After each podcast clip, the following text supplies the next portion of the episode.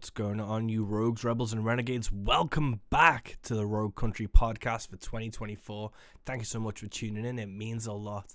Let's get down to business. We are super excited to announce that we are bringing Sterling Drake over from the States for his first ever UK tour in March.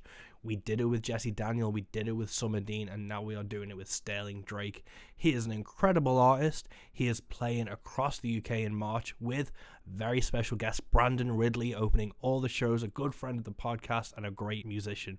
Sterling and Brandon are touring across the UK in March, and we cannot wait to see them. Make sure if you can get to one of these shows, you do. It's going to be incredible. Let's do it. On March 19th at Powys, they are at the Old Barn Inn. On March 20th, they're in Birkenhead at the Swinging Arm. On March 21st, they're in Bradford at the Boar and Fable. On March 22nd, they're in Sheffield at Shakespeare's. And on the 24th, they are in London at the Dukes of Highgate. These are going to be incredible shows. Tickets are now available for Powys, Birkenhead and Sheffield. Bradford and London are free entry.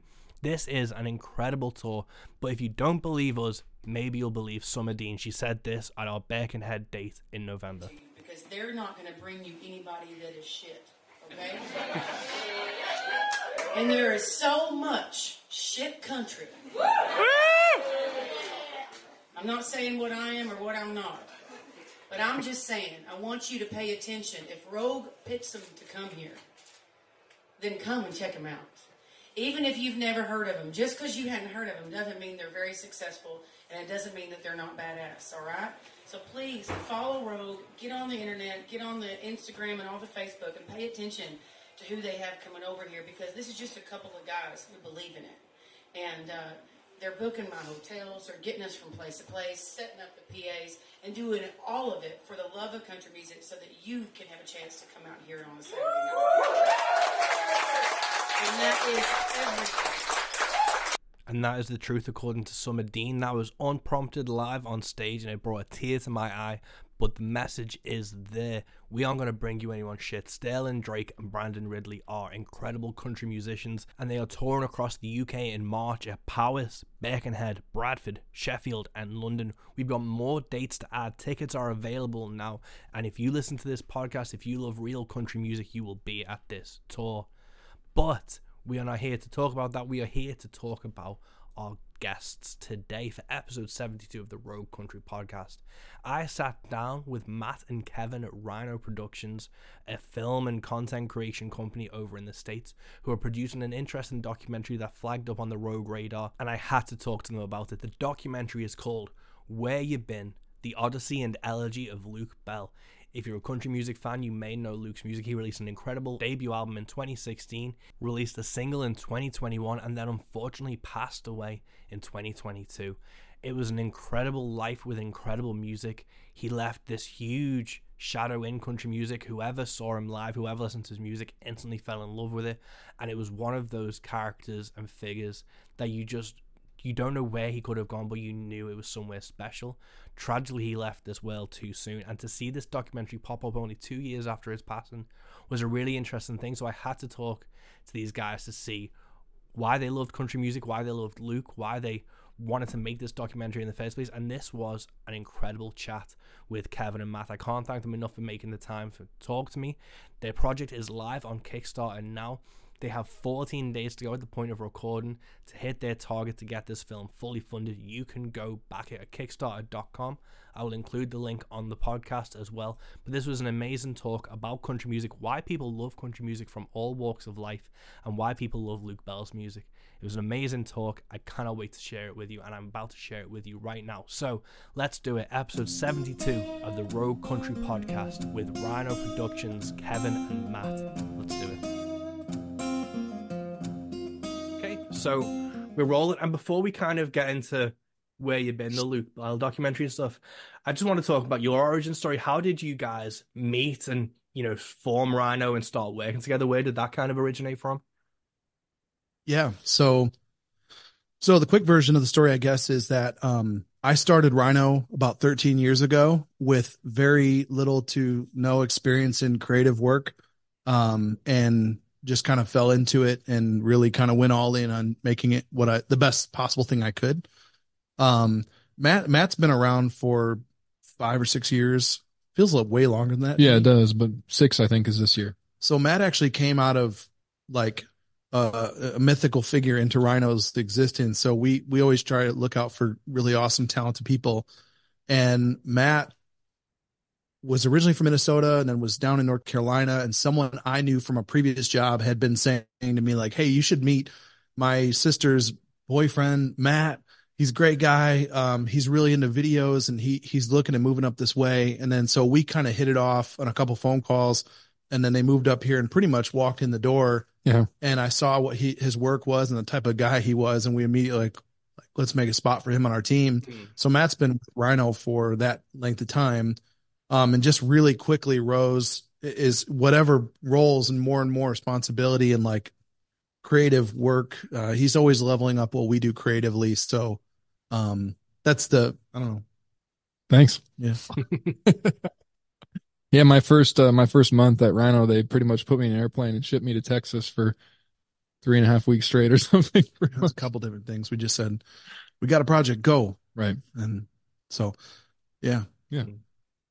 And what was it about this kind of field or medium that inspired you both to, you know, take like work in this and pursue this as a career? Because it's a really interesting thing that as content creation and photography and videography, they're more important now than ever in like the internet age. And if you guys, obviously you've been around so long, you must have kind of seen the reliance kind of come in from that. You must have been in a good position to start so early and kind of be ahead of the curve almost. Yeah, that's funny because you're right. And I have reflected on this a lot. So when I grew up, it was my mom had a little dark room in our house and she practiced photography. She shot a lot of photos of dogs that she was showing, like Labrador retrievers and around the shows and horses. And so we always joked that in my family photo albums, there's like 80 pictures of horses and then like 5 of my brother and I, and that's like the ratio or something like that. So, and then, but really for me, I went to business school and really, really quickly realized I'm not cut out for a corporate world. I'm not wired that way. I don't know how to, you know, adopt those mannerisms and the language and that whole corporate mechanism.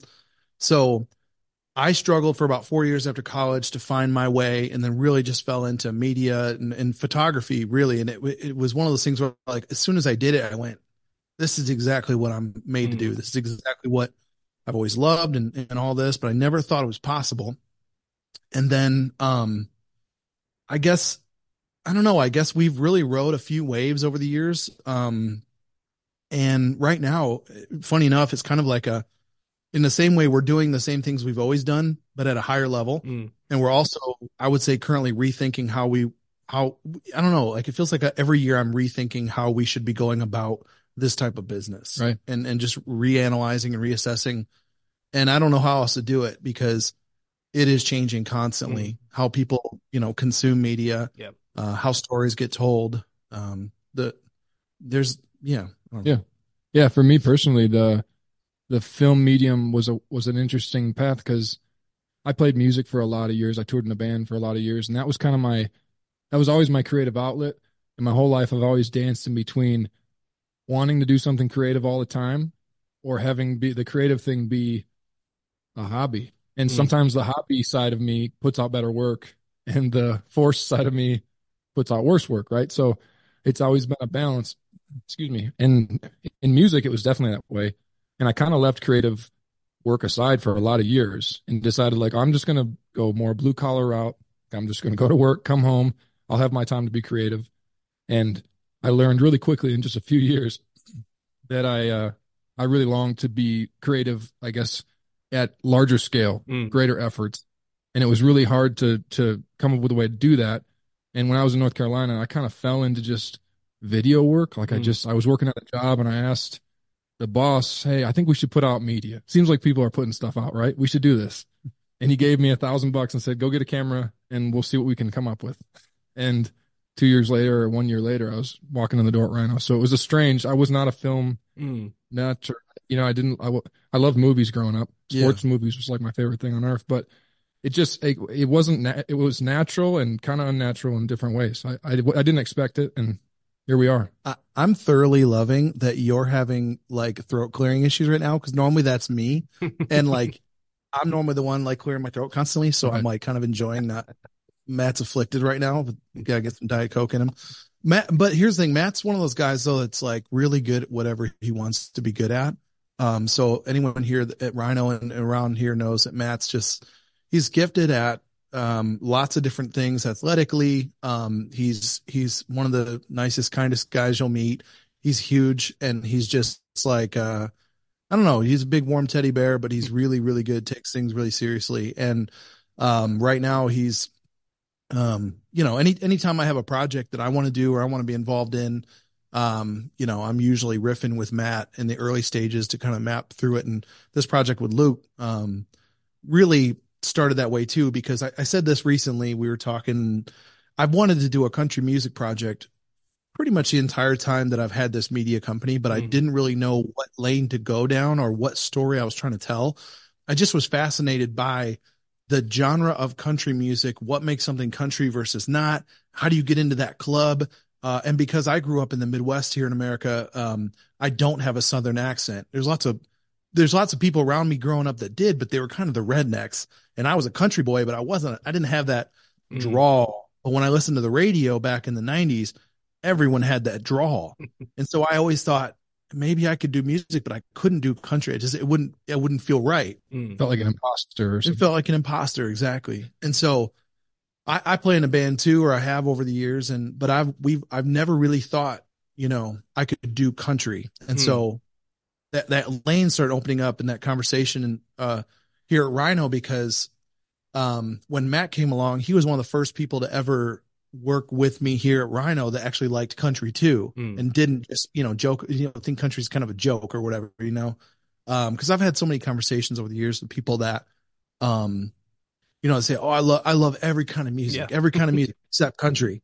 And then they do that, like, except country. And I'm like, well, what's the issue there? And they usually have a list of problems like the twang or the cliche-isms or, you know, however you want to say it. But, I find that most people, when they really dig into what I would say is like true, authentic country music, usually fall in love at some point, whether it's like, you know, Johnny Cash is kind of like a gateway drug for a lot of people. Yep. But once you hear Merle Haggard, you hear a few of his songs and you're like, oh, you know, it changes your world a bit. So, yeah. And even transitioning to more modern day, like there's so many what I call underground country artists, I guess now, alternative country artists. Yeah. Doing amazing things that you could surprise nearly anyone on the street with, you know, and say like, make them go beg the question, like, oh, this is country music, you know, it's just different than what people think it is. And if you're not aware of it, how would you ever know? Yeah. So, yeah. Yeah. So, yeah. Well, I want to add one other thing too there. Sorry. One of the things that I think really opened up this project, and I won't get into it yet, but I'll just say, what Matt started doing, I wasn't really familiar with the underground scene like he was, and he had seen a bunch of artists and been to a bunch of shows, and he would share people with me. And then I remember he showed me Charlie Crockett way back, and I remember I didn't quite get it at first, and I was like, "What's up with this guy? This guy's he's a character, you know." And I didn't quite get it. I adore Charlie Crockett stuff now, and I'm a huge fan. But anyway, it was like once we realized that. What's happening with this underground scene is it seems like my thesis was this, the lifestyle that seemed to embody country music and like the poor, like rural people of America in some ways, like, and I've heard, I think it was like Jim Morrison had this thing where he talked about like the authentic American music is, you know, you have jazz, you have blues, and you have country, and blues is like poor black man music and country's like poor white man music or whatever. And that's kind of how he framed it. And in a sense, like I've just noticed as America becomes more changes over time, there just aren't that many people that live an authentic country life that you can then rise up and become the singer that people can look at and say, you know, you really lived out those songs, or you really, you know, were a cowboy or whatever it is. But now you have this underground indie country where it feels like maybe they didn't, but they love it and respect it so much that they're willing to adorn themselves with the guise of it and live out the role out of reverence, not in a mocking or in a parody sort of sense. And so that's what kind of got us thinking about country music as a film again, and the kind of that's, we'll talk about how we got into Luke, but anyway, yeah. No, I think that's an important thing. And I think hearing kind of your perspective of it, especially the Southern accent thing, as, you know, I consider myself a UK country artist. I have lots of country artist friends who are from, you know, England and Wales and stuff.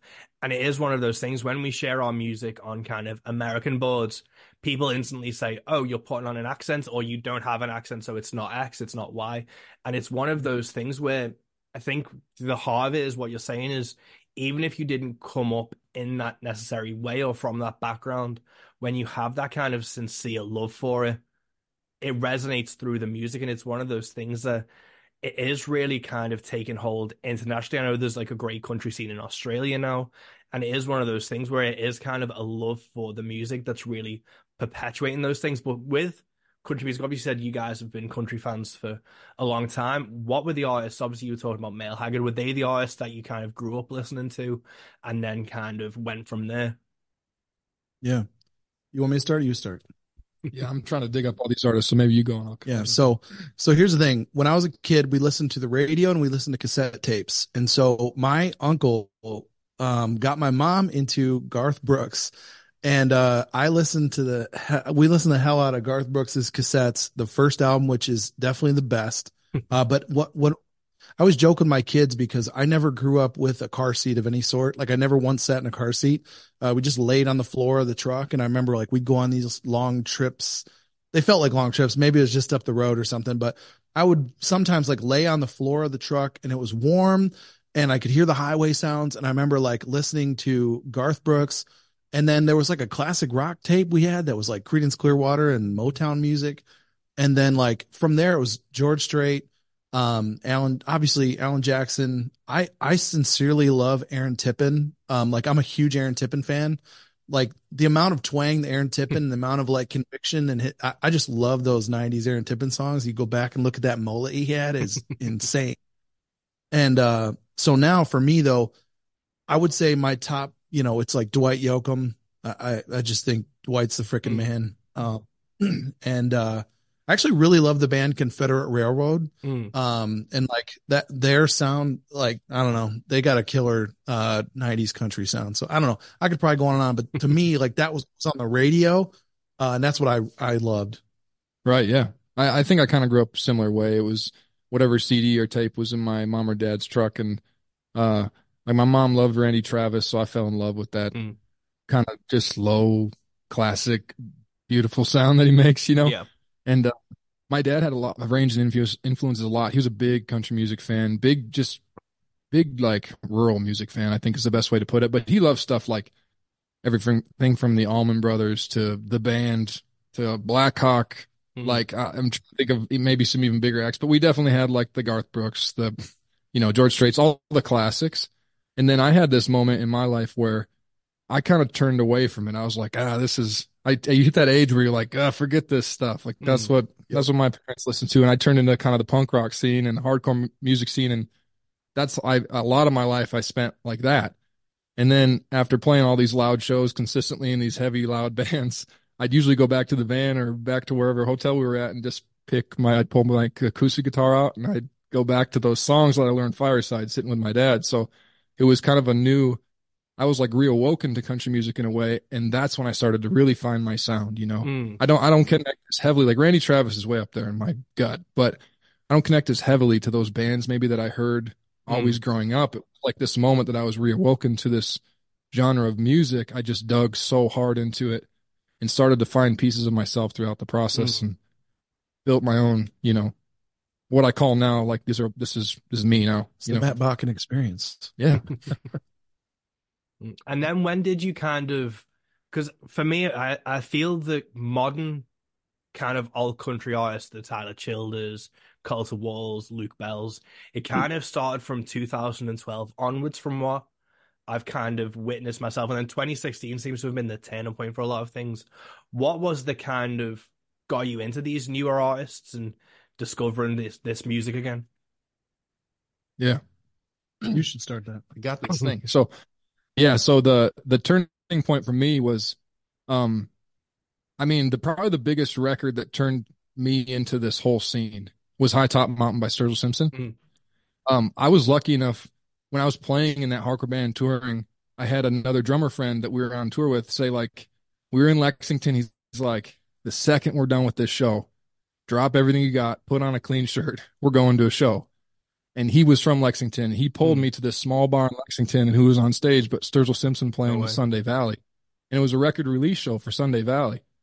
And I remember what a cool room to be in. First of all, I just luckily got to be there and being like just falling in love with his voice. But you had never heard of him. Right? No, it was my first experience of Sturgill Simpson.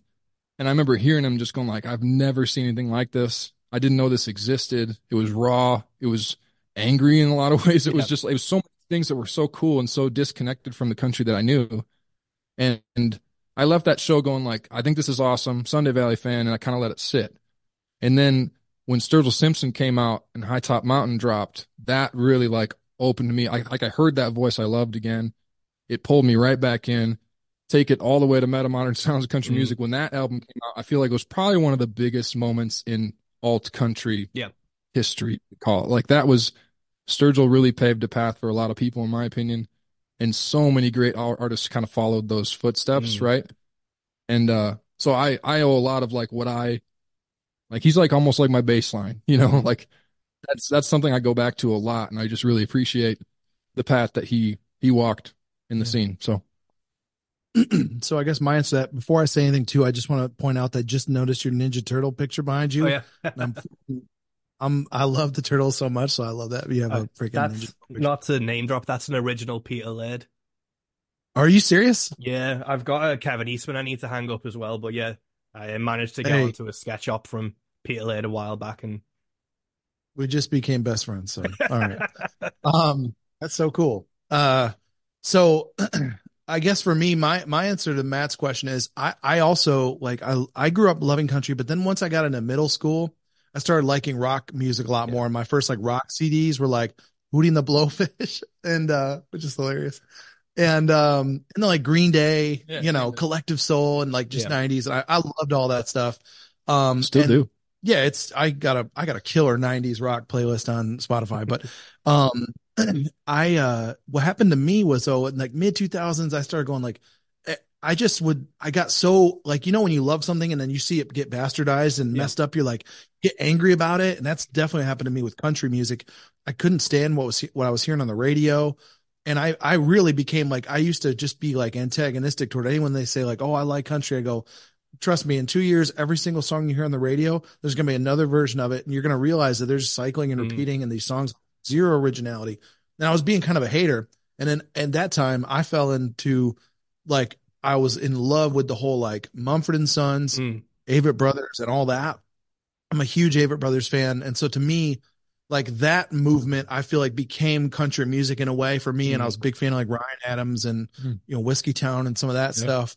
But then for me, I guess, I don't know. I'm trying to think like what would have been the first like of this new underground thing. I mean, big moment was Luke Bell for sure. It was Luke, but I mean, I thought Sturgill was good. I'll be honest. When I first heard Sturgill Simpson, I thought, oh, he sounds exactly like Merle Haggard to me. Like I went, he sounds exactly, you know, but I went, there's something novel about it too. Yeah. He integrated the familiar and the novel in a good way. You know, I'm a huge fan, but then I guess, no, for me, Luke did flip a switch, I guess. Cause to me, he felt completely novel, but with those familiar elements. And I went, I got to know everything about this guy. And of course, anyone who gets into Luke knows, you know, you can't find much about him because he started disappearing and not really being out in the public eye. So, yeah. No, amazing. And just before, because obviously, you know, we're here to talk about Luke Bell in the documentary, but before we get into those, obviously, there are country music documentaries already out in the world. There's the Ken Burns series, Heart-Worn Highways. Have they been, like, influences or inspirations to what you were doing when you first thought, you know, I want to do a country music documentary? Were they the kind of influences you had in your head, or were they things you approached later after you already had this idea because of your love of country music? Yeah. So I'll just say I arrogantly was pissed off when Ken Burns put that out, because I had been saying to everyone, like, I'm going to make a country music documentary. And when he put that out, I went, I remember that day, just deflated. I really did. I went, okay. Now what I was going to do. But again, he's Ken Burns. Who, I'm a nobody. So it was kind of a funny thing, but it did make me go like, okay, well, what would I do then? What path could we take that'd be unique or novel ourselves? So I actually haven't seen that Ken Burns series just because I have 4 kids and it's really hard to make time to watch a lot of stuff.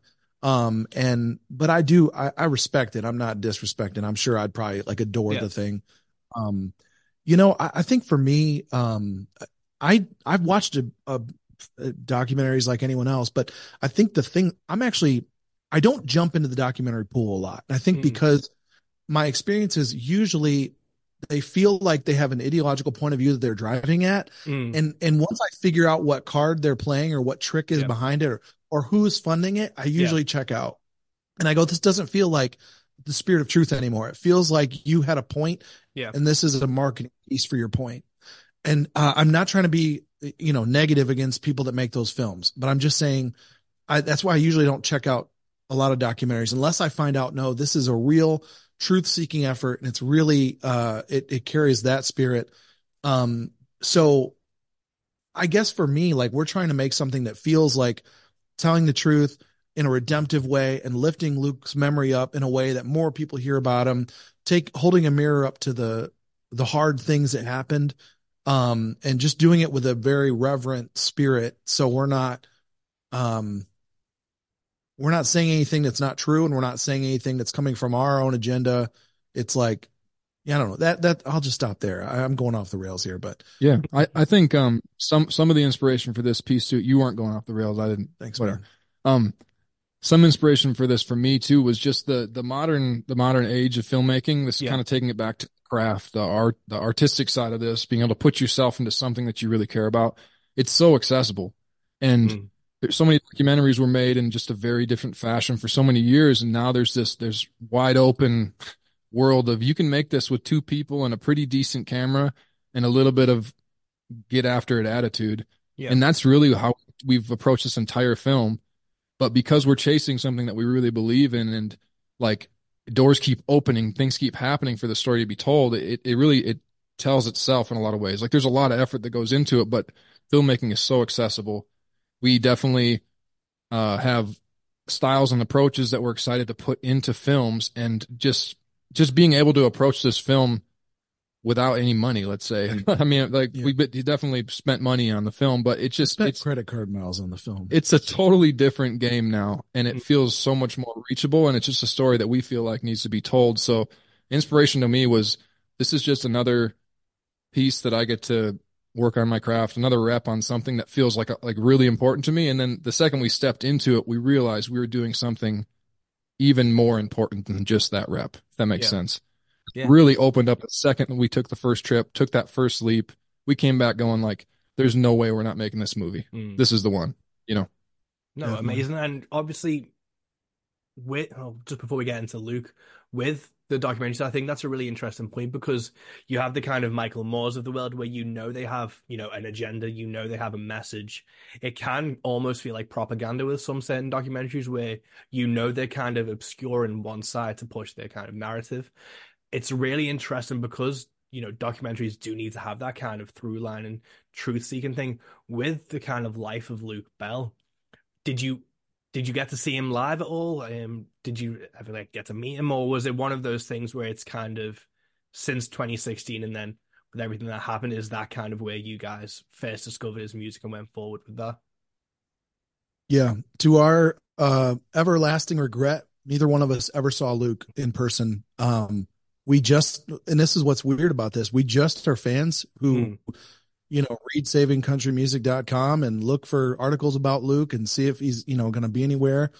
And then we do kind of like pinch ourselves, or a little bit and like, this is so weird that we're the ones that are getting to do this. Because there are other people that didn't know Luke who are filmmakers and we've kind of come to, at least I have, and I think you agree with me on this, Matt, but like, kind of settled into this position that like, well, we're outsiders, and so we can almost see it a little bit more objectively, and the people that knew Luke are they're sensitive about Luke, rightfully so, and they're it's emotional for them, and it's almost like we can do it because we didn't know Luke. He wasn't my cousin, or I didn't grow up in Cody.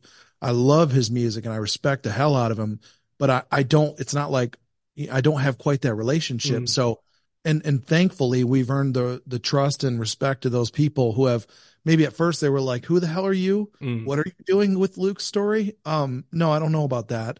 And then now some of those same people are like, hey, these guys are doing it right. We need to get behind this. And, you know, that means the world to us because, you know, again, we are in the country music scene. We don't have any resume, right? Other than we're fans. So. Yeah. Step back even one step further than that.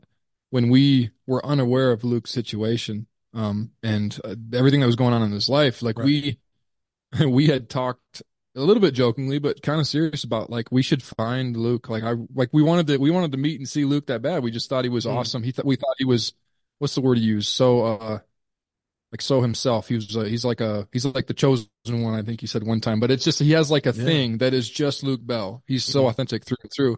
And we had this idea of like, we should make a movie called Where the Hell is Luke Bell? We wanted to find him and just like go, what's up with the guy? I'd love to see him live. He's got this incredible record out that it seems like he's just sitting on. What's going on? And we, looking back at it now, it's kind of funny that we didn't think to put it together too much more than that. Like that maybe something was going on. We just thought maybe, he just doesn't want to be in the limelight, or, you know, it's not his thing. Maybe he's just hanging it up. Thought we'd find him mending fences somewhere in Wyoming, and we'd go, oh, you know, it'd be like that. I don't know, the scene in the movie where you find the wise old sage and they just look at you and wink, oh, I'm fine. And then you leave it, and that's the end of that movie. But yeah. So and that, what's funny is that, and now we're kind of making that film, except Luke's gone. And now it's like, we're putting in the pieces later. And it's, I don't know, it's weird how that works. And I don't know, I am someone who, you know, believes in the idea that you have something you're meant to do. You're not just a wandering clump of cells, like you have a purpose. And I do think with this film, it's like, this feels like a big thing I'm meant to do. And this is an important story. And so I pursue it with that type of dedication to a calling of sorts, I guess. No, it makes total sense. With, you said it felt like it was a switch getting flipped when you first listened to Luke. Do you remember kind of how you discovered him, and, you know, when you first listened to him, you obviously got that feeling? Do you remember like when that was roughly? Because I know his debut album, I think, came out 2016, wasn't it? Yeah. Yep. So this is a really easy one for me because we've talked about this a lot.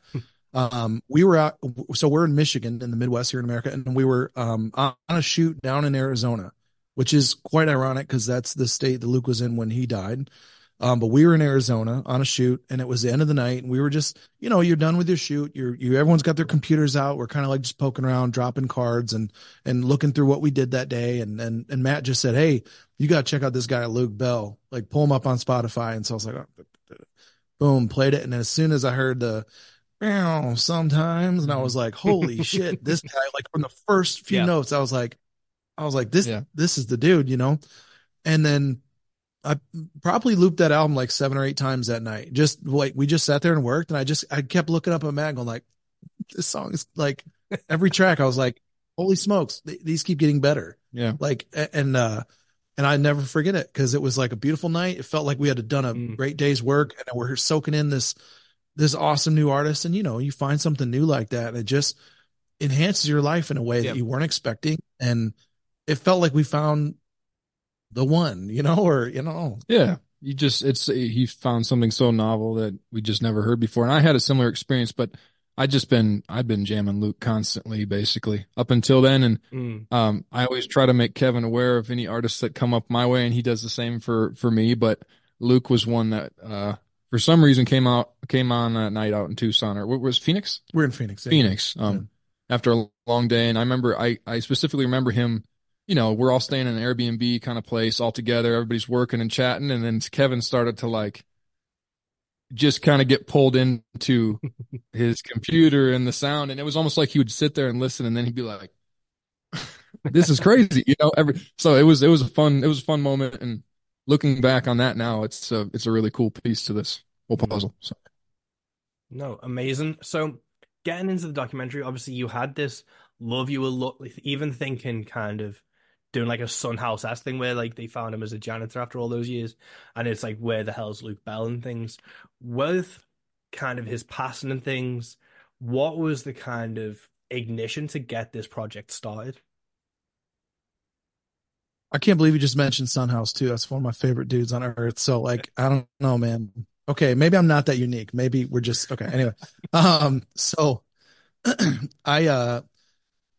so how this happened was so your question is how this whole thing get ignited. So now you've heard all the backstory. So here's basically what happened. Years ago, I had reached out to Saving Country Music because I wanted to make a country music film. And I just thought, he seems like the guy who I'd want to talk to first. Mm. He seems like he's got all the connections and he knows the industry in and out. And I had sent this email and I said, I'll be in touch. And I never got back to him because Ken Burns' film came out and I was discouraged. Mm. I was discouraged. Just, life gets busy. I have kids and we get this business and we're busy trying to get paid and stuff. Passion projects sometimes fall by the wayside. But then when Matt and I were talking again, we're like, we should reach back out to, I have the email sitting there. Why don't I reach back out? And I emailed him and had a really good conversation. I remember I was driving around in my truck and I finally pulled over. I was at a Goodwill, like a little retail shop. I parked in the parking lot, just sat and talked to him on the phone for 25 minutes and just went on and on, shared my heart and my thoughts. And then he's like, well, man, I'd love to, sit down sometime if you're ever in Austin. And I said, well, we might be actually coming down there for this thing or that thing. And he goes, okay, well, just, I don't want you coming down just for me. And I said, no, we got another thing going on. And that was a lie because we definitely were like, we're just going to go down and talk to this guy. We just felt like he was such a linchpin to everything. We're like, let's go sit down and put him on camera and talk. Mm. And then what happened was we got set up at this legendary Texas dance hall called Green Hall. And it's kind of where George Strait came up, and you can see pictures of him as a young man in the early 80s on the wall and all these legendary acts that have played there. And we had done this 2-hour conversation, and it was just like the same, like Matt's running camera. I'm talking to Trigger from Saving Country Music. And every time he would answer a question, we were just like, he was nailing it. Just like, you're like, this guy knows this stuff inside and out. And we were a little nervous that he's a writer. Maybe he won't communicate as well on film. Mm. And he was just nailing it. And I kept looking over at Matt, like, can you believe this? Like, this is amazing. And then we got all done. And we do this thing at the end of every shoot. It's like, did I miss anything? Like, did we cover everything we wanted to cover? We came all the way down here. And then I think maybe Matt just kind of looked like, well, do you want to ask him about Luke? Cause we were going to do this whole other like broader country music thing. Mm. And then I said, oh yeah, I was going to ask you about Luke Bell. And then he kind of just had this look came over him like that told me that there was a lot more behind the curtain that he wasn't going to be able to say, but he gave me about 8 minutes of like, here's the Luke Bell story. And I knew that he knew more about Luke than probably a lot of other, people in the industry. And then after the cameras were off, we had a really deep conversation about Luke, and he just said, man, it's a really crazy story. That guy had everything, and he had all these mental illness struggles. And, so we ended up chatting with Trigger a bunch more about that. And when we came home, we just went, I don't think the film, what we were going to make, I don't think that matters yet. I think we need to do this Luke thing. Yeah. And it wasn't clear that we were going to do that yet. We kind of went home and just had a lot to think about, ? And then I think Matt looked at me and was like, we need to try to do the Luke thing. Cause Kyle said, or Trigger, his name's Kyle and Trigger. It's a little confusing. Depending on how nice he's being, I might call him Kyle sometimes. Or I'm just kidding. But he said, that's a story that needs to be told. And when someone like that says that, I don't take that lightly. He knows his stuff. And, so we kind of knew there was something there, I guess. And I'm gonna let you jump in. I'm rambling here. Yeah. After meeting with Trigger, and coming home, I think you kind of mentioned this, but we didn't press the go button for a while.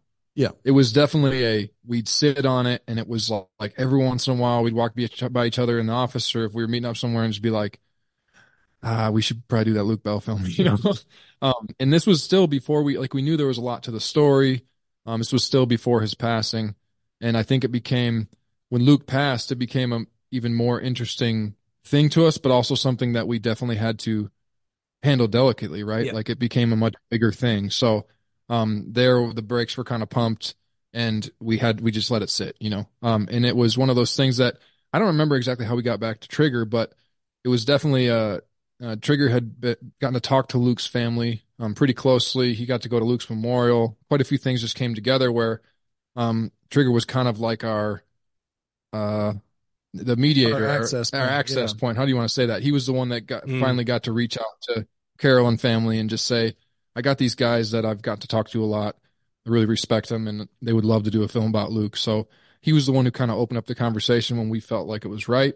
And I applaud Kevin for I feel like he's handled this whole situation really, really well. He's done a lot of the navigating of conversations and how we talk to people and when we talk to people. And I feel like it's the whole thing that teed us up to be able to do this project successfully without, just crossing roads that we shouldn't have crossed at different times. And I feel like we've done it justice in that way. And I'm really excited. Like, I feel like we're teed up to make the best possible film about Luke because of that early work. So appreciate it. Yeah.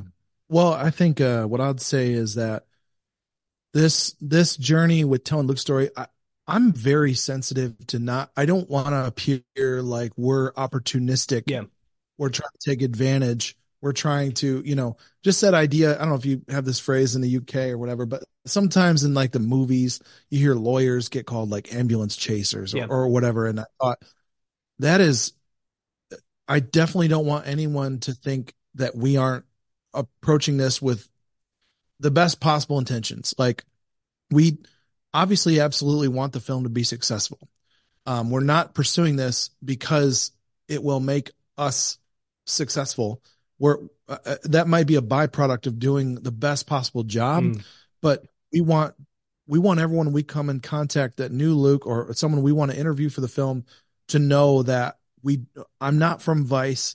I'm not from the New York Times. I don't have an agenda. I'm really approaching this as a fan that wants to elevate Luke's story, make something beautiful that moves people and helps. And that, to me, that's like when you've been given a gift of any sort, that's kind of your job, and you can't just sit on it and not do the thing you feel like you're meant to do. And so it is kind of, I don't want to say the word exhausting, but that's what's coming to mind. It's exhausting in some sense to everyone I approach. I have to like reset, and I have to remind myself, they don't know me at all. Yeah. For all they know, I'm some asshole who like wants to take advantage of Luke and his memory and his story and is going to be provocative or, and I have to go, they don't know me from Adam. They don't know anything about me. And I have to like rebuild or restart a relationship with every new person.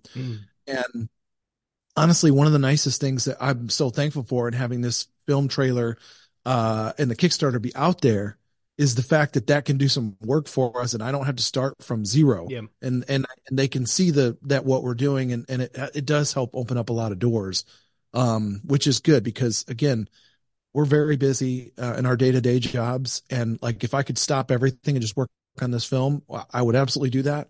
But I'm not like independently wealthy. So we've got to pay the bills, and then we got to work on the film that we're so motivated and passionate about. Yeah, no, definitely. I think seeing the trailer and seeing kind of this when it first came across, it is one of those things where, Luke's passing was, 2 years ago this year in August. And it's one of those things where, do you wait 80 years and do like a Robert Johnson thing where in the end there's only two photos left of him and no one alive to tell these stories of him? Or do you strike kind of, not necessarily while the iron is hot, but while, these people are still around, there's still these memories, it's still close to heart, and you can get as much possible stories and videos and music as possible? Because, with kind of Luke in the independent country scene, Luke, he released his album in 2016, 8 years ago. There was one single in 2021. What is out there? And if you leave it longer, how much would be forgotten? And it would be a travesty for Luke Bell's music to be forgotten. And I think when I first saw that trailer, I was like, this is a really delicate balancing act. And obviously you guys are coming at it with such sincerity and integrity, but I know that must have been one of those overarching things when you approach this and approach his family and friends, that has to be kind of one of the first things that you put across. You said it perfectly, man. The balancing act is exactly right. And I appreciate that you can see that and pick. I mean, it's a very sensitive subject, and I can say that his family and the people that know Luke best are, they don't want to see Luke's memory forgotten. And it is a fine line because you don't want to see him opportunistic, but you're right. And by the way, the single Jealous Guy, that single is unbelievable in my opinion. When that dropped, I thought, what the hell? That's a whole nother side of Luke's music that, and I didn't know that was a cover. Actually, I didn't know that was a John Lennon song. I thought he wrote that. And I don't know. I thought, dude, anyway, sorry. I appreciate that you pick up on that, and it's really important to us. Yeah.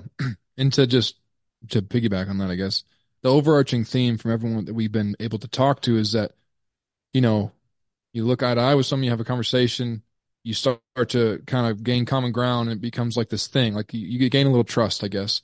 And it feels like, overall people are really excited for this, a truth-seeking documentary that can, whether it answers questions or whether it just helps to kind of finish the nail in of what they thought about Luke, or the feelings that they had about Luke. There's so many shared experiences, and there's also a lot of new experiences. I think everyone that's going to be able to watch this film that got to take part in Luke's life physically will be able to see the Luke that they knew really well, but they'll probably also see more than that. And I feel like it could create some bridges. It could close a lot of things for a lot of people in a lot of ways, and remember Luke and his legacy. And like what we're trying to do is the most respectful and reverent way possible, So it feels like people, after we talk to them, are very excited about the process. And I'm really thankful for how gracious people have been, and even sending text messages after to someone new to say, hey, these guys, they are working on this film about Luke. We've had a lot of that too, where people have recommended us to other people, gotten in touch with them, helped us get through that door. It just keeps opening up, I guess. Yeah. What I'm trying to say. Well, and I want to say a big part of Luke's story is that he changed a lot from what he was as a young man.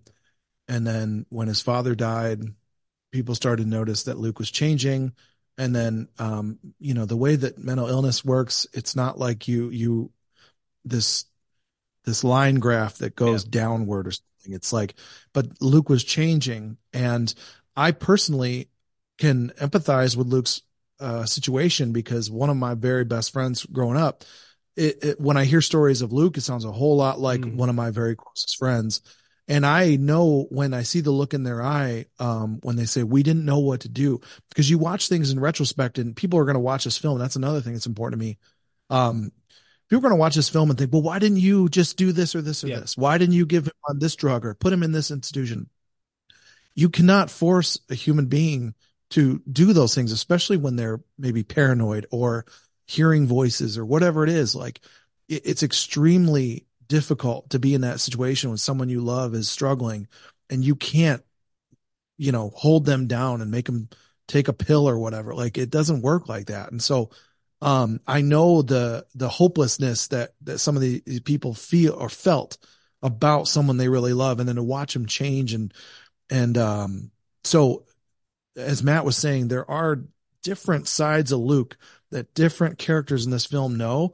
And if you just talk to like one side, if I could say, like, it's not that binary, but one side, they would go, Luke is a total different person than this side knew. And just the easiest way to think about it is, everyone that knew Luke up until he started suffering, Luke was a magnet, and Luke for ladies and for just people in general. Like, Luke was a party, and he was always about having a good time and people having fun with him. And he loved to make people laugh and get up on stage. And that was the Luke that became the Luke Bell, in a sense, that we knew. And then when he started shifting, he became very shy, did not want to be on stage, didn't want to be around people. It stressed him out, and he felt like people were, were after him or whatever it was. I don't want to mischaracterize that, but it's so wild to see the difference too. And I'm sure if you look on YouTube, like, you can see like the early Luke compared to the later, it does feel like he's an entirely different character. So, we're trying to handle that carefully, but the deeper we get into it, the more we're like, feels like we're making a movie about several different people. Yeah, I think that's got to be one of the hardest things to see, because, as a fan, you hear the record, he doesn't or he didn't play live that much. He was like those rare appearances, so there wasn't an overarching sense of who he was in the public eye, really.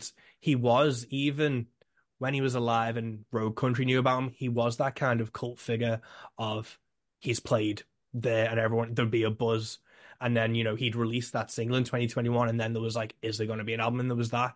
Again, there was that excitement. And it is one of those things where you just don't know the struggles people are saying. And it's harder with kind of country music. Like, I always think, like, I'm a huge Linkin Park fan. And in hindsight, after Chester passed, you listen to those lyrics and it's so obvious, it's clear as day. And you do go, well, why didn't so-and-so do that? Why didn't they do that? Why didn't he get this? But when it's happening and you can only consume what you can consume from them, you don't think about those things. You think, you know, country music, it goes kind of hand in hand with mental health issues and substance abuse. Is that truth? Is it a character that he's singing about? And the lines blur so much that it's only in hindsight you can see the roadmap that was ahead of itself. And it's a really tragic kind of viewpoint to have, really, because there's nothing you can do about it at this point. Yeah.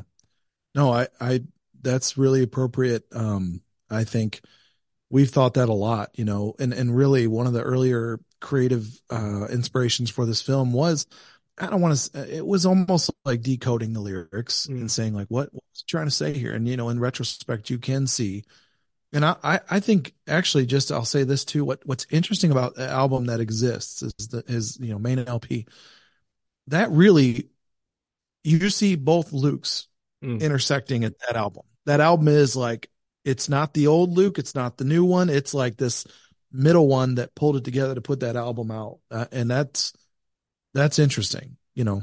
And there's a lot in that album where, you know, we've talked to a lot of people, like with the title of the film, Where You Been is kind of the song that people really get emotional about, and some of his family said, I can't really listen to that song anymore, right? Without getting really bent up about it, you know? Yeah. And so I think something that's really interesting about that too, that blurs, like you said, blurs the line. You can only see this in retrospect, but Luke was always a rock star with his guitar. It did not matter at what stage he was, in his life, how he was feeling. Behind a guitar, he always put on the Luke Bell show, in the sense that anyone that passed by fell in love with the guy with a guitar in his hand. So he always had like this safety, it felt like. And if you look at the videos, like he's still rock solid no matter what. Does not matter what the year it is. He puts out unbelievable moments. Some of those last videos he made when he looked really rough. Yeah. That's like on some porch somewhere and he's got these big mutton chops. And he did a cover of that Prodigal. Yeah. That's one of my favorite videos of his, when he covered that song. Right. And that makes it so much harder to even, how would you ever be able to see that someone was suffering or hurting if they're still doing something that's so difficult and so mind blowing to so many people. Like I couldn't do that, you know, with a mastery. Too. Yeah. With like, mastery. With saying really profound, simple truths though, through music and through that expression, right? It's exactly right. Yeah. Like, how could you know? It's almost like, is he putting on an act that he's suffering? Right. I mean, I talked to someone just the other day who was from Cody, and this sounds almost insensitive, but he didn't mean it in any way like this, but he said, I grew up with Luke. And when he started some of the later years, some of us were almost thought, is he playing a prank on us? Is he really, with the Southern accent, this feels like a joke, you know? I don't know how, I mean, I can understand that place that people would think like, huh, this doesn't seem real. You know? So. Yeah. It's hard when, if there's a microphone in front of someone or there's a camera in someone's face, whether they want to or not, it will become a performance. And that is, if someone knows them pre-performance and pre-kind of career, they'll always have that kind of question and that kind of filter of, well, that's not the person I know. And it's a really interesting thing to see with the kind of footage you were shooting. When did the truth of like your documentary come to you, or did you have kind of an idea of the narrative and truth you wanted to tell first, or did it come to you along the way? Still coming to us, I feel like. I think it's still taking shape a little bit. But I think what we did first was we just said, okay, I don't know. And this is just, again, because Trigger from Saving Country Music connected us with Luke's mom, Carol, and said, I can send the email. And he said a very nice email. And I reached out to Carol and I said, Carol, I'd just love to maybe jump on a Zoom call and tell you a little bit about what we're trying to do and share the vision for this. And you could tell, I remember thinking it was just me and it was Carol and her daughter, Jane. And so Luke's sister, Jane.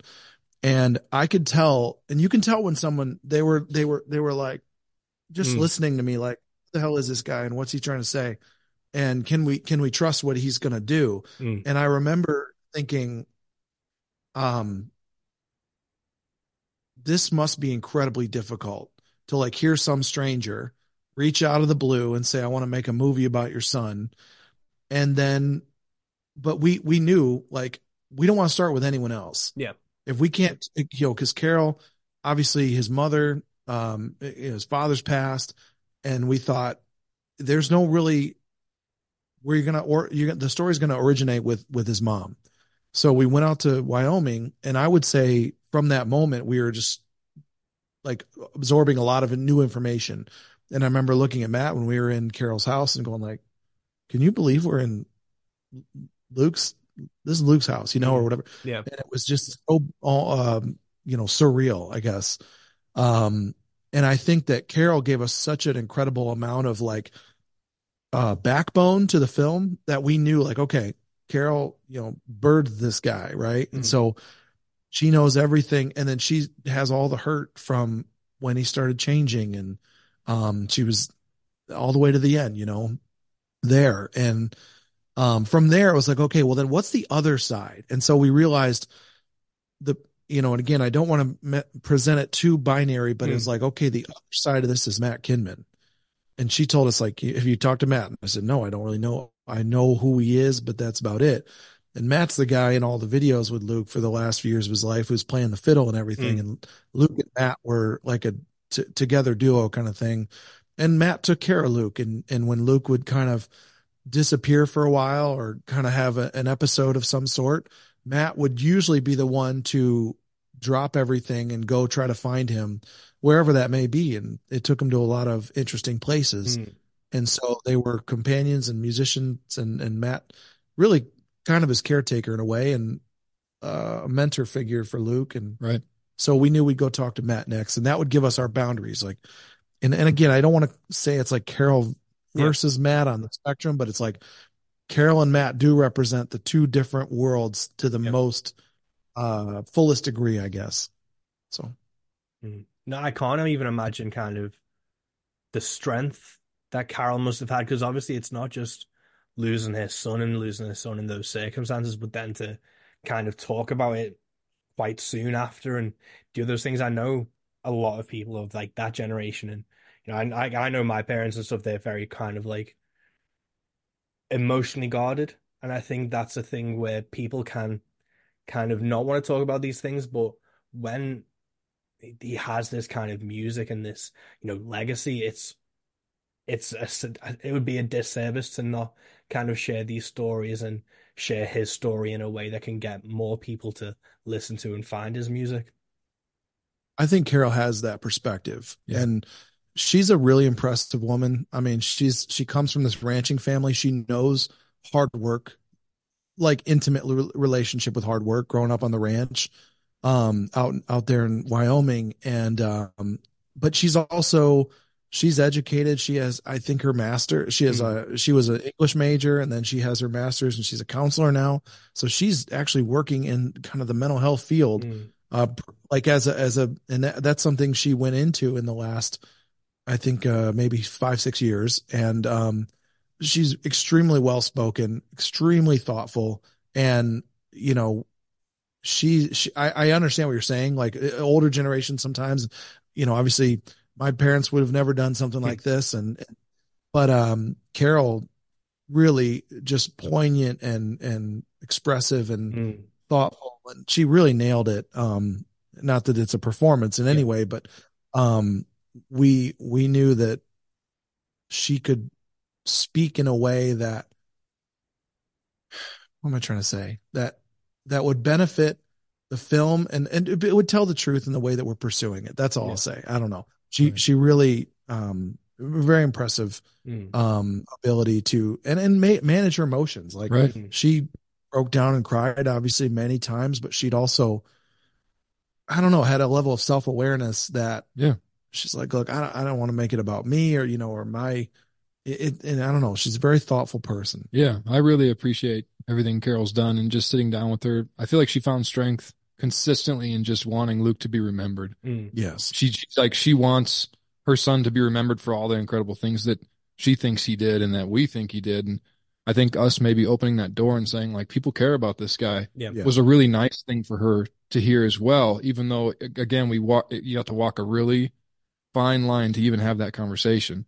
But I think that's been kind of the grounding point for her. And she's done an incredible job. It's been really, I mean, I've just been really appreciative to even get to know her, and like seeing her is a great thing. You know what I mean? We have a great relationship with her. And last thing I want to add about Carol too, to just say how much I appreciate her, is that really early on, she took the lead, even saying like, look, I'm okay with you guys doing this film, and I'll help. I'll be on camera and I'll tell you the story and everything.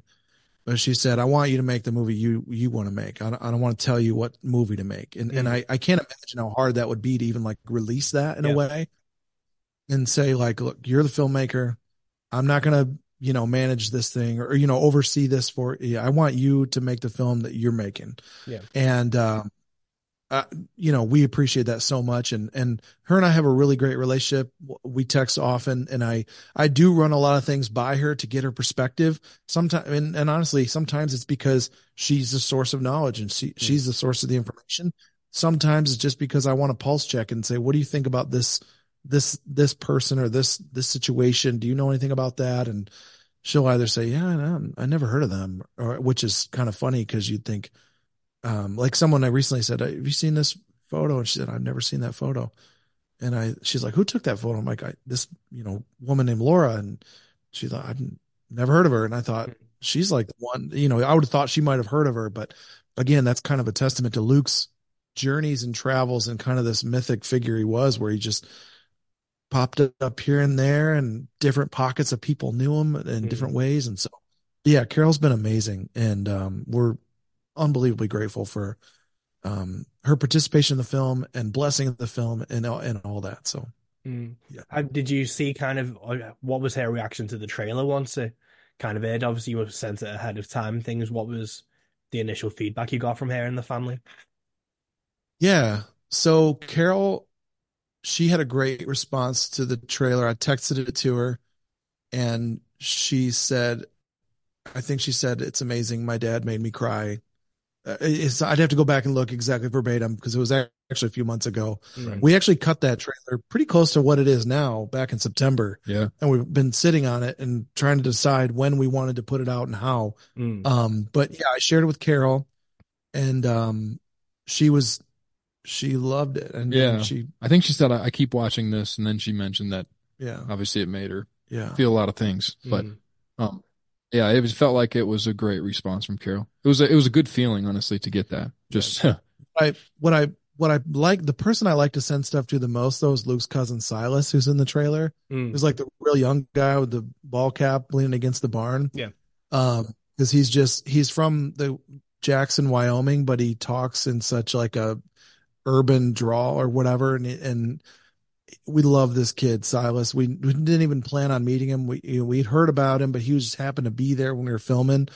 And Matt and I were both like, this dude is awesome. And he's so much fun. And so I sent the trailer to Silas, and he was like, fuck yeah. Like, let's fucking go. Like, he was so excited. And whenever I want to get hype, I send stuff to Silas. So. Yeah, he's our hype. Yeah. He's great. Yeah. No, amazing. Because the trailer was like, it's one of those things where it really kind of, obviously it makes it really hits home what you guys are trying to do in your project, and to see kind of folks like Pat Reedy in the trailer as well. And, you know, see his family and stuff, you see having those kind of names and those people involved, you know, this is legitimate. It's been blessed by the family and his friends, and it's got that kind of stamp of approval, if you will, to see those folks in the trailer and in this documentary. Yeah. Yeah, I mean, it means the world to us that you can't, you know, if we're going to tell a story that's real and true, you want to get to the people closest to them. I mean, not in a weird way, but it's like in the Gospels, we're going to hear about Jesus. We need to talk to the disciples. There's no one else you want. I mean, yeah, you want to hear from maybe the haters too, but it's like, you've got to go to those people closest to the source. Yeah. And some of them are, you know, some of them you think, you know, they're going to be an open book. Like I've had a couple really great phone calls with people that we filmed with. And I thought, oh, this guy, he's going to have a lot to say. He's going to have a lot of good, fill in a lot of gaps for us. And then we had one person in particular, when we went to roll, it was almost like immediately he locked up and he just silent. And he looked down, he's like, oh, and we were like, okay. And we probably sat there for 5 minutes of silence, just waiting to see if he was going to open up a little bit. And he eventually did a little bit, but there was a lot of things that he left off the table. Mm-hmm. And this is a guy that was really close to Luke and played with him a lot back in the day. And he did give us some beautiful stuff, but I thought he just couldn't get there with some of the story. And, you know, that's just the way it kind of goes. And you've got to kind of pursue that from other angles then, because there are some important stories within the meta story about Luke that we do want to hit on. And they're very raw though, you know, and they're they immediately trigger something in some people. And, you know, that's just part of our job is to very carefully pull that out without feeling like we're making them uncomfortable, you know? And sitting from the position that we're in right here, the promo, the trailer is a good example of what we're trying to do. Right. But that is the smallest portion of the media and the lengths we've gone to for the project already. Like we're sitting on things that haven't even seen the light of day yet, you know, that could have gotten to that trailer and made it even more of a broad spectrum that it's, yeah, the trailer says very little. This trailer says very little of the story, but it really does. At least it's like a tone piece, the way I'm looking at it. If you want to know how this film's going to feel, this is the thing we're chasing. This is the thing that's happening in front of us. And we're just lucky enough to be the ones to record and capture it, you know, in our own eyes, I guess, our own vision. So, there's a lot to come. That's for sure. Yeah. No, amazing. As like, obviously Luke fans of Luke Bell, was there anything that you filmed so far that have either reaffirmed kind of your thoughts and feelings about Luke, or have they changed your perspective of Luke? I mean, because obviously to get to know his family and to see these intimate stories and things, it must just bring a whole new life and breath to his music and who he was, that you didn't get to know him, but through this, you intimately know him in a way now. Yeah. We kind of say, like, just him and I were like, weirdly enough, we might know more about Luke than when this is all said and done. We're probably the most experts about Luke Bell on earth, even more than these people that grew up with in a weird way, you know, at least in terms of knowing all the different sides and like having the privilege of sitting down with all these different people and hearing all the stories. And obviously in a weird way, it's like, I know things about Luke that some of the people that know him better than anyone don't know yet. And just because I'm in this position. Yeah. So perspective change. Absolutely. But I would say more than anything, we feel, or I'll just say, I feel, like astonishingly, what am I trying to say? I feel astonishingly grateful to be in a position we're in, learn, do this deep dive into who he was, see what parts of him were a character, what parts of him were like the innermost Luke, and just try to pull all that apart. And yeah, I mean, deepening a love for his music, and I can't wait to, you know, if some unreleased stuff comes out, I mean, I'll be one of the first ones to take a listen, I guess. But yeah, I don't know. Yeah, I think I in a strange way, it does feel like we're getting to know him a little bit. I know we're never going to get to meet him, and I know that's not reality.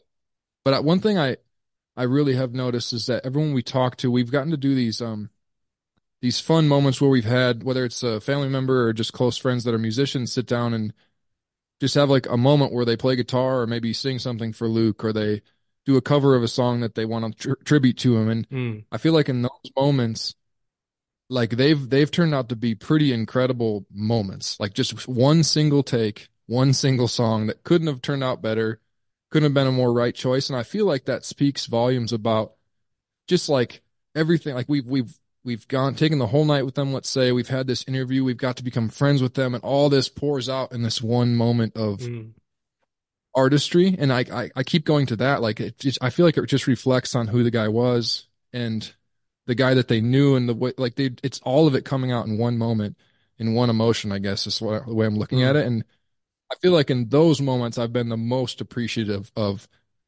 like, I guess what he's done for the music scene, the things that he was doing. Like, I know he didn't hit the road hard on his record, but that record he put out, obviously I listened to it in very different ways, listening to lyrics now, but it's iconic to me, and it's something that's so important, and it just becomes more important. But I definitely listen to that record differently, you know, like the songs I still love. I still play that record probably way too much, but it's, you know, it's a different feeling when I listen to it. And I'm more like pulling memories now. Like when I hear a song, I'm JP sitting on his front steps playing his guitar. And it's like, I cannot wait for people to see that moment. It's an unbelievable moment.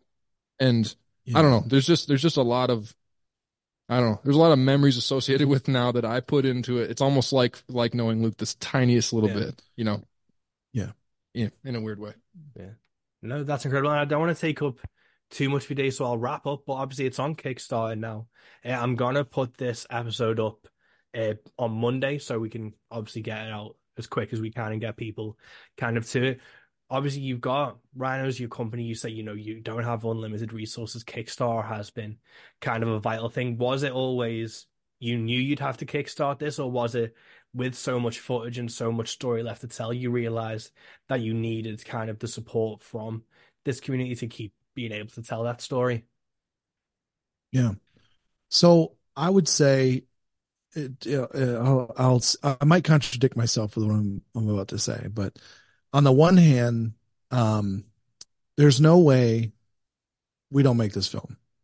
You'd have to kill me. Like, we're going to make this film, and it's going to be everything we can possibly put into it. If Kickstarter doesn't work, we'll find a way.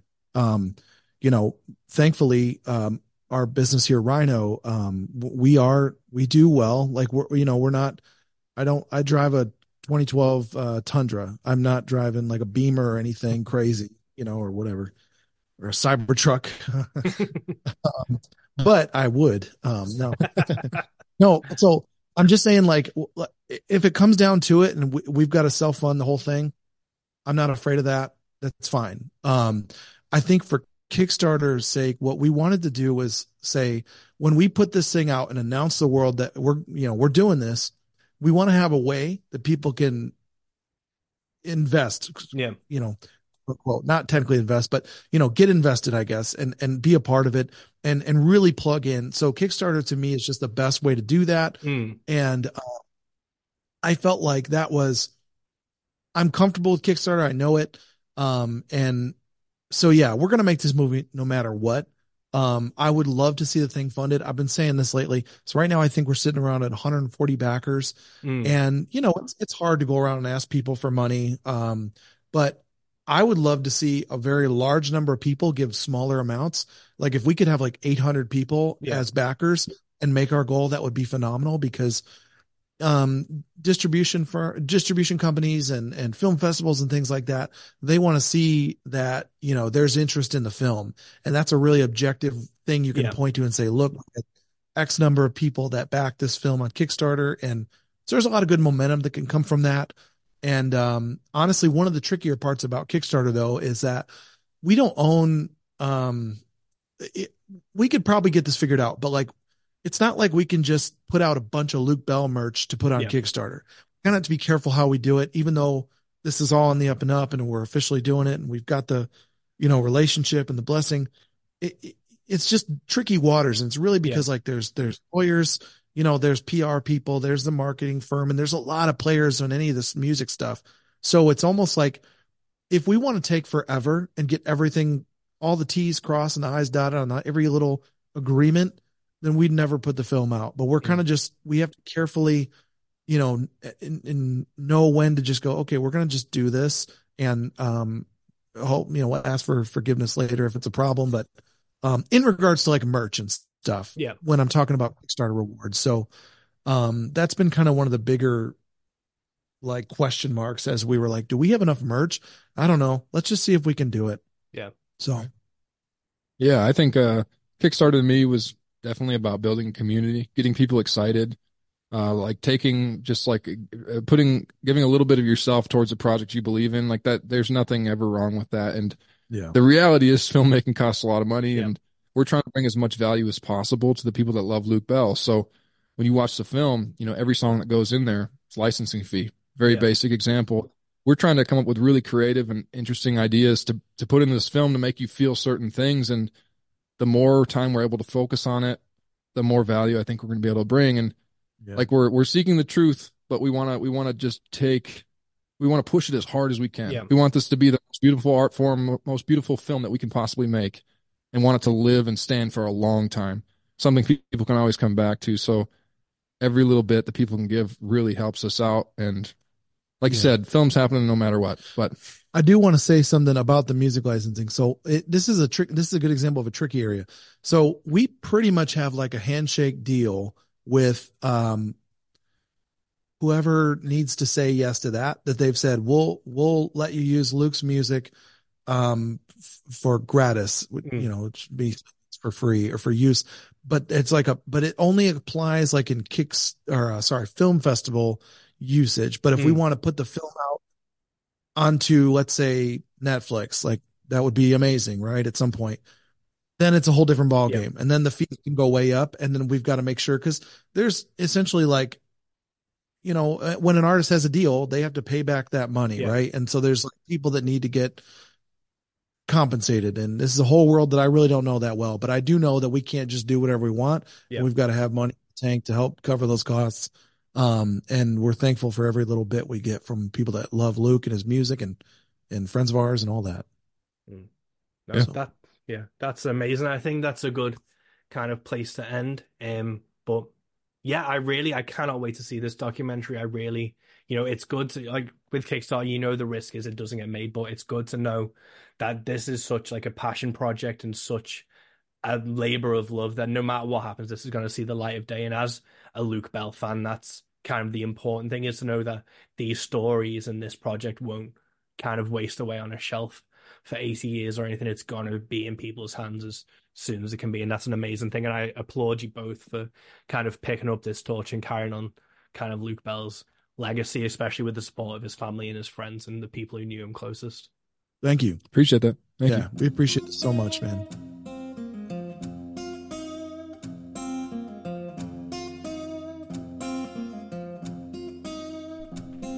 And there you have it. That is episode 72 of the Rogue Country Podcast in the bag. Thank you so much to Kevin and Matt for talking to me.